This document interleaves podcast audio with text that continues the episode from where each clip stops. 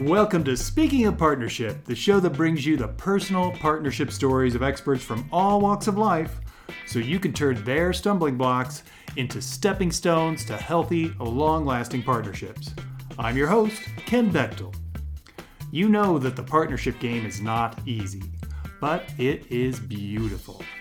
If you find you're struggling with attracting or maintaining partnerships, go to speakingofpartnership.com right now, click on the big red Tell Me More button, and start creating your ideal partnership today. Now, let me introduce you to today's guest.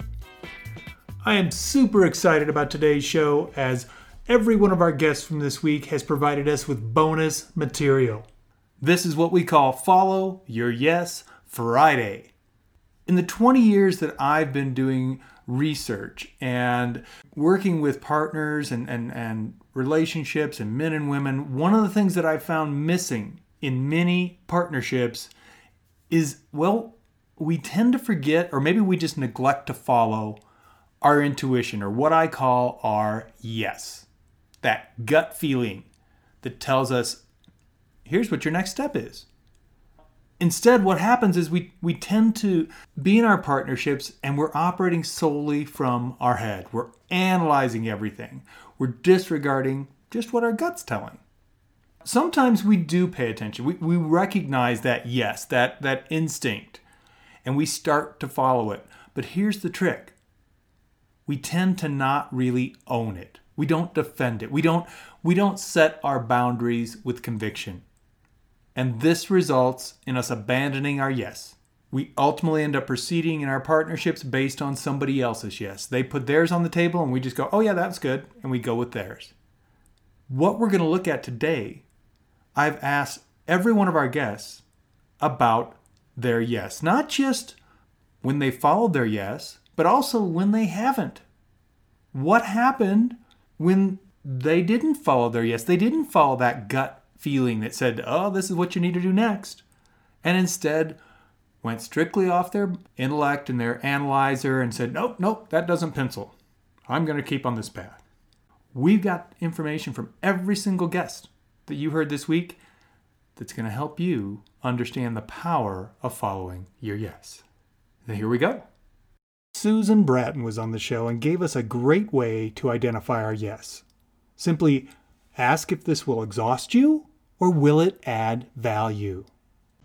Well, Susan, I would love it if you would do us a favor and, and help illustrate the importance of following that internal guidance, what I call your yes. And I'm actually going to start on the other side of the equation. I'm going to ask you to share a quick example of a time when you didn't follow your yes. How did you actually learn the importance of following your yes? Tell us about that. It is really, really hard for me to find a time when I didn't follow my yes. Mm-hmm. Um, I just don't have a lot of examples of that. I um, I try to live my life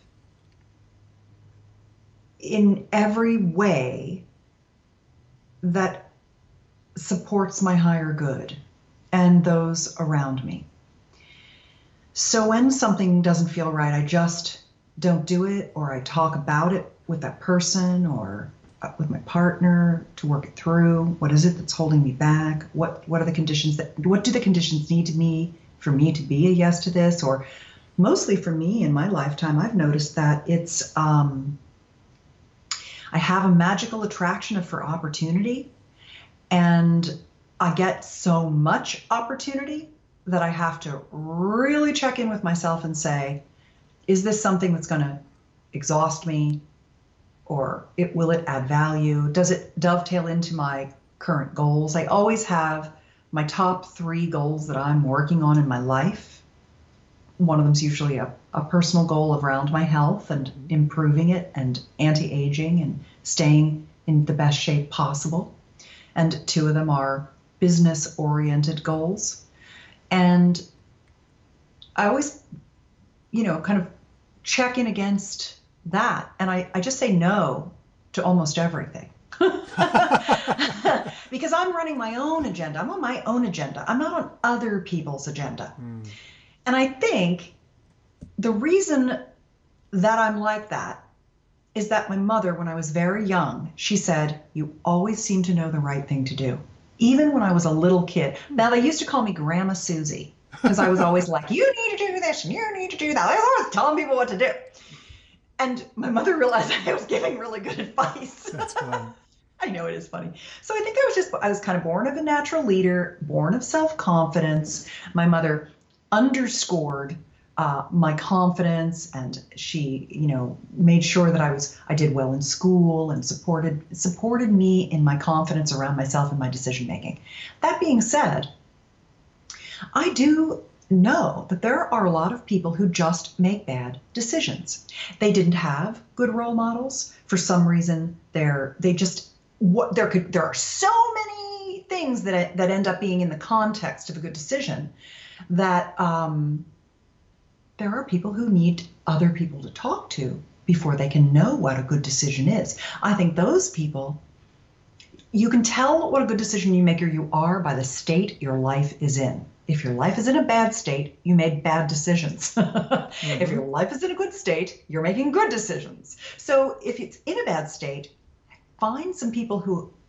are in a good state and begin to have their help and ask them. I get a lot of calls from my friends I'm thinking about doing this thing. I want to run it by you. You know, my my title, if you will, is trusted hot sex advisor to millions. I mean, I literally ended up being an advice giver. Hmm. That's what I do for a living. Yeah, I'm the CEO of Personal Life Media, but that's not even how I think. I'm like here, and I give advice to people. All day. they say, people send me emails with the most interesting details of their life. What do you think I should do? and I give them an answer. And they go do it and they come back to me and they're like, it worked. So for whatever reason, the call, you know, things aligned where I, I have a good gut, I trust my gut, I listen to it, and it's just worked for me. Yeah. And, well, I think you gave such a, a great point. I want to highlight it because I, it, it was kind of in the middle there, and you may have missed it if you're not paying attention, which was she said, you say no to a lot of stuff. Do. And the Almost truth of that is that I think I said. well, our, our yes is not everything. That's the point. Your yes is very specific. All the other stuff is no. Yeah. So if you can pay attention to that yes, you don't have to worry about all the other stuff. One of my one of my earlier guests, Jeffrey Allen, had a great quote. He said, "You know, the way I look at things is I'm going to have to make a decision before I think about it." because he's aware that it's not his brain that makes the decisions that are good. Uh huh. It's him tuning into what's his yes. Yeah, I like that. And then maybe his brain will give him more information about how to go about it or what have you, but the direction comes from his internal guidance. I also like the idea of refinement. Mm-hmm. Once you're a yes to something, how can you make that even better? Yeah. A lot of times, if, if you're only doing a few things very well, then you're looking at that and saying, what's going to make that even better? How can I do that in a way that, that affects things more positively across a wider range of things? So you're putting more attention on fewer things and making them work even better. Yes, absolutely. Absolutely. And that's such an important distinction as well, right? Because it doesn't mean your life's boring because you only say yes to a few things. You get to keep polishing that and making it work even better and better. It's really, really important. Thank you, Susan. I want to ask you is is there a specific story that you can think of of a time when kind of an example because obviously you're, you're very versed in following your yes what's an example of a specific time when okay, I knew that was my yes, I followed it, and this is what it led me to? Yeah, when we started Personal Life Media, Tim and I, this was when we were like totally back in love with each other and, um, you know, just really high on life and wanted to do something together and spend every waking moment together. And we started Personal Life Media as a podcast network. Hmm. And we ended up creating 40 podcasts of all different kinds health, wealth, relationships, sexuality, music, business, you know, all kinds of things. And there was a point two years into our business where we realized we're not going to be able to sustain enough revenue with podcasts. The model just isn't there for revenue generation. What are we going to do? And we decided to begin to build information products, online home study courses that would help people. And at first, we built some diet weight loss, some NLP, some um, a couple of sexuality programs, etc. And when we had our podcast network, people, and it's still up, by the way, you can go into iTunes and look up Personal Life Media and you'll see all of our podcasts in there. The sexuality content that we were creating, because it was heart connected, conscious, a new way of thinking about your sexuality, um, mutually loving and supportive, all out in the open, honest, you know, all those things I've been talking about. We people would download millions of episodes of our sexuality stuff and mm-hmm. a few of all of our other things. They just loved our sex stuff.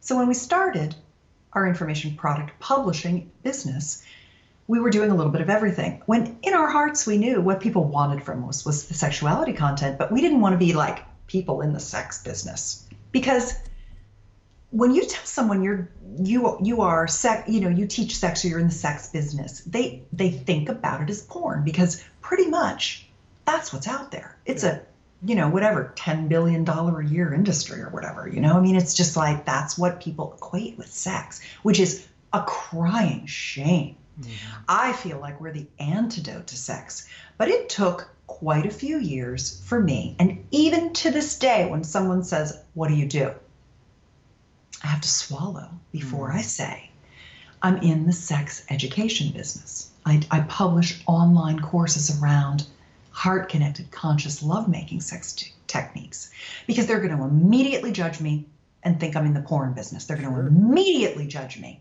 And I hate it. But it's what I have been shamed yeah, and shamed and shamed. But then I realized it's not that they're shaming me, they're ashamed themselves. And that's what I'm here to fix.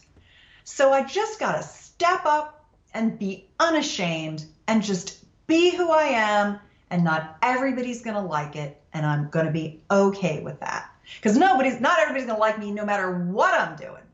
And so, you know, it's a process, it's a practice, that kind of a thing. But it was that moment where we're like, all right, all right, damn it, we're in the sex business. We're just in it. We're all in. No more diet, no more fitness, no more nothing. This is what we do because you cannot be all things to all people. And I am not going to go halfway. So that was a hard time when I had to, you know, like take a deep breath and gulp and just freaking go for it. Yeah. And I'm so happy you gave that story not just because it's a very raw, real story, but also because making that choice to follow your yes isn't always easy. Nope. And there's the unknown element of, yeah, we're going to do this and we think this is how it's going to turn out, but we don't know. But we got to do it. We got to cut all the other pieces away, be true to what this part is that's really resonating for people, that's needed, that we have a passion for, and go. And yeah. clearly, you're a great example of how that's supported by the universe when you do that. Yeah. Yeah. You know, every day in my inbox come emails from people whose lives we've touched in a really positive way. And I don't get emails from people who say, This was terrible advice. I don't like it. I mean, sure, we get people who are like, eh, I didn't like your steamy sex ed videos. My wife thought they were a little bit too much for her, or they weren't, you know, they weren't enough for us, or what, you know, like, I mean, mm-hmm course, not everything's perfect. People return things. Sure. That's no problem. What I don't like is when somebody reads something I've written and judges me about it yeah. rather than understanding that I'm meeting people where they are, which is a porn infused world of shame and abuse. and I'm pulling them out of the morass toward heart connected conscious lovemaking. But you don't just go to the average bear and start talking about conscious sexuality. They don't even know what the hell you're saying. Yeah. They're watching porn. That's where they are. You know, they're like in an entirely different world. So you got to ease them. You got to meet them where they are and bring them in. Mm-hmm. And uh, you know, that's okay. I'm good. I'll be fine. I'm happy. I love what I do. I touch people's lives every day, day in, day out, in a place where very few people are willing to go. Yes, you do. Yes, you do. Thank you. Thank you, Susan. Thank you for doing that. And thank you for sharing your stories. Thank you for asking. You're welcome. uh, I feel like I've had a cathartic uh, experience here. Well, I that's how I contribute. I should on your couch. there you go. Excellent. I, am sorry, it's the top of the hour. We have to go. Uh, it is actually. it is. I know. Excellent. Thanks again, Susan. Thank you, Ken. Liesl Rigsby joined us and shared a great story of how following her yes led her to her husband. Well, Liesl, I would love it if you would help us basically illustrate the importance of following your yes, following that internal guidance, especially in partnership. And, and where I'd like to start is a time in your life when, well, you did not follow your yes. Maybe, maybe at the time you didn't even know you had one, but you look back and you're like, geez, that was so clear. Mm. I was getting this direct guidance. I had a gut feeling, told me what to do, and I didn't do it. Mm. Tell us about that time. Yeah, so I when I was 30, I quit my job and cashed out my retirement and went traveling. and um, I had a boyfriend at home who was not the right partner for me, and uh, I knew that, and I was clear about that. But I was also um, I was also afraid of being single, and I'd been I'd been a serial monogamist, or you know, just jumping from relationship to relationship to relationship, mm-hmm. and and so I didn't want to leave on this trip without some sort of anchor to home. But as soon as I got traveling, I didn't want to come back, and I had already made plans to come back early to to go to a wedding with him. And I had meant to go for a year and I had made plans to come back after a few months. And once it got to that place I was so clear that I wanted to keep traveling. And I was so clear that you know it was time to you know yes to say yes to that that camp in Nepal on the river. And and and instead I I didn't listen to that. And I felt this obligation and this fear driving my decision to go back and, and rekindle this relationship. And to and because I had promised him that I would come home and I had you know he had all my stuff and uh, I was afraid he was gonna like dump it or I don't know mm-hmm. like who cares about any of that now? But at the time it seemed like an important thing that I you know should go back. And I um I went back and I thought well okay I'll go back and I'll and then maybe I'll get going again and I'll, you know, I'll go back for a while and I'll re, you know, set things up again, you know, make sure we're all good and then I'll travel again. But I never did. Mm. So once I got back, I never left again. And um, I ended up moving to a town that I really didn't want to be in and getting a job that I didn't want just to be in relationship with this person that was a really dysfunctional relationship. And um, and it was just such a downward spiral. It was really it landed me in the worst place in my life um, that I've ever been in. Really, really unhappy, and it was that relationship when I ended that relationship that I went on my own inner journey and decided to, to do my inner work and figure out how the heck did I get here. Mm. And um, you know, I think about that. I think, oh gosh, what would have happened if I'd said yes to just staying in Nepal? And so what if he burned all my stuff? do I have any of it now? I don't have any of that stuff now. yeah, that's that's such a great example, and like you said, it created just not following your yes in the beginning led to this downward spiral. Yeah, and obviously, like you said, kind of the low point in your life.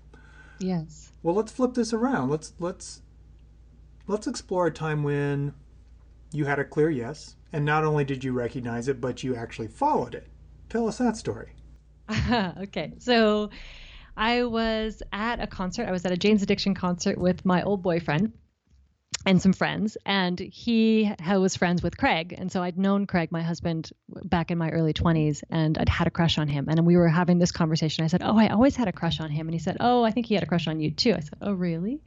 And then a couple weeks later i saw his name in the paper that he was playing a show at this little restaurant in santa barbara and i had such a yes that it was i needed to go to this to this show and see him and the night before I'd stayed out really late and I my you know I had a headache the next day and my girlfriend I was trying to get her to go out with me and she didn't want to go and I was just so adamant that I had to go to this show and see him.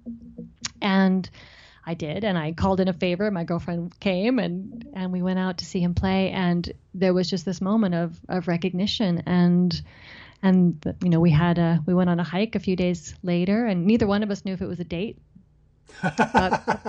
we were like, well, we were friends before and we haven't seen each other for, you know, seven or eight years. And, and then, you know, that, that date lasted, I think it was three months before he went home the first time. then, uh, okay. Yeah, we just, we, we just fell right into it. We fell right into our relationship. It was just from that moment forward. And I was so driven to get there and to see him play that night. And, uh, I think it was a very clear, intuitive guidance of this is your man. He's coming. He's right here. Mm. Go. Yeah. Yeah. And you know what I love about that whole story is the fact that all you knew was you needed to go see him play that night. Mm-hmm. You didn't have that whole picture ahead of you. You didn't know where it was going, but you're like, I got to be there, even though I feel miserable. yeah. Everybody's like, no, don't go, and you're like, I know, I, ha- I, I need to be there. Yeah. That's all you knew. That's that's the only piece you had of the puzzle. Yes. But if you hadn't I, gone there, the rest of it would have never revealed itself. Exactly. Yeah. Yeah, and if someone had said to me, "Oh, Craig Rigsby's going to be your husband, and that's why you have to go see him play," I would have been like, "Really?" And at that point, you know, I used to think that he was way out of my league, so I thought, "There's no way." Oh wow! Isn't that funny? Yeah. Wow. Yeah. Interesting. well, I want to ask you one more question, if I may. Yeah. Because of your very much the intuitive intuitive part is a part of your work and your life. Can you mm-hmm. help us understand how do you recognize your yes or your internal guidance versus just your mind trying to convince you of something? Mm, for me, it's really um, it's the sensation that I have with it. So for me, uh, my intuitive yes feels really clear and calm there's no anxiety in it. There's no uh, worry in it. My mind is actually kind of turned off. It's just a, oh no, that's the that's the that's the answer. My body feels settled, and when my mind is trying to convince me, I have a little bit more of a of a buzz in my body and a little bit more of a um, like overexcitement or over worry or over anxious there's like an activation that happens for me. And if I'm feeling a real intuitive yes, it just feels really solid, grounded, calm, still. And there's not really any shaking to it. It's just like, oh no, that's that's the right move. And the the the other end of it, you know, is has more of a mm-hmm. kind of buzzy energy, um, and that's when I know it's more my my analytical mind getting involved. Awesome. Thank you. That's that's a great description. Yeah. Well, thank you so much for for sharing these insights with us. I really really appreciate it. Absolutely, my pleasure.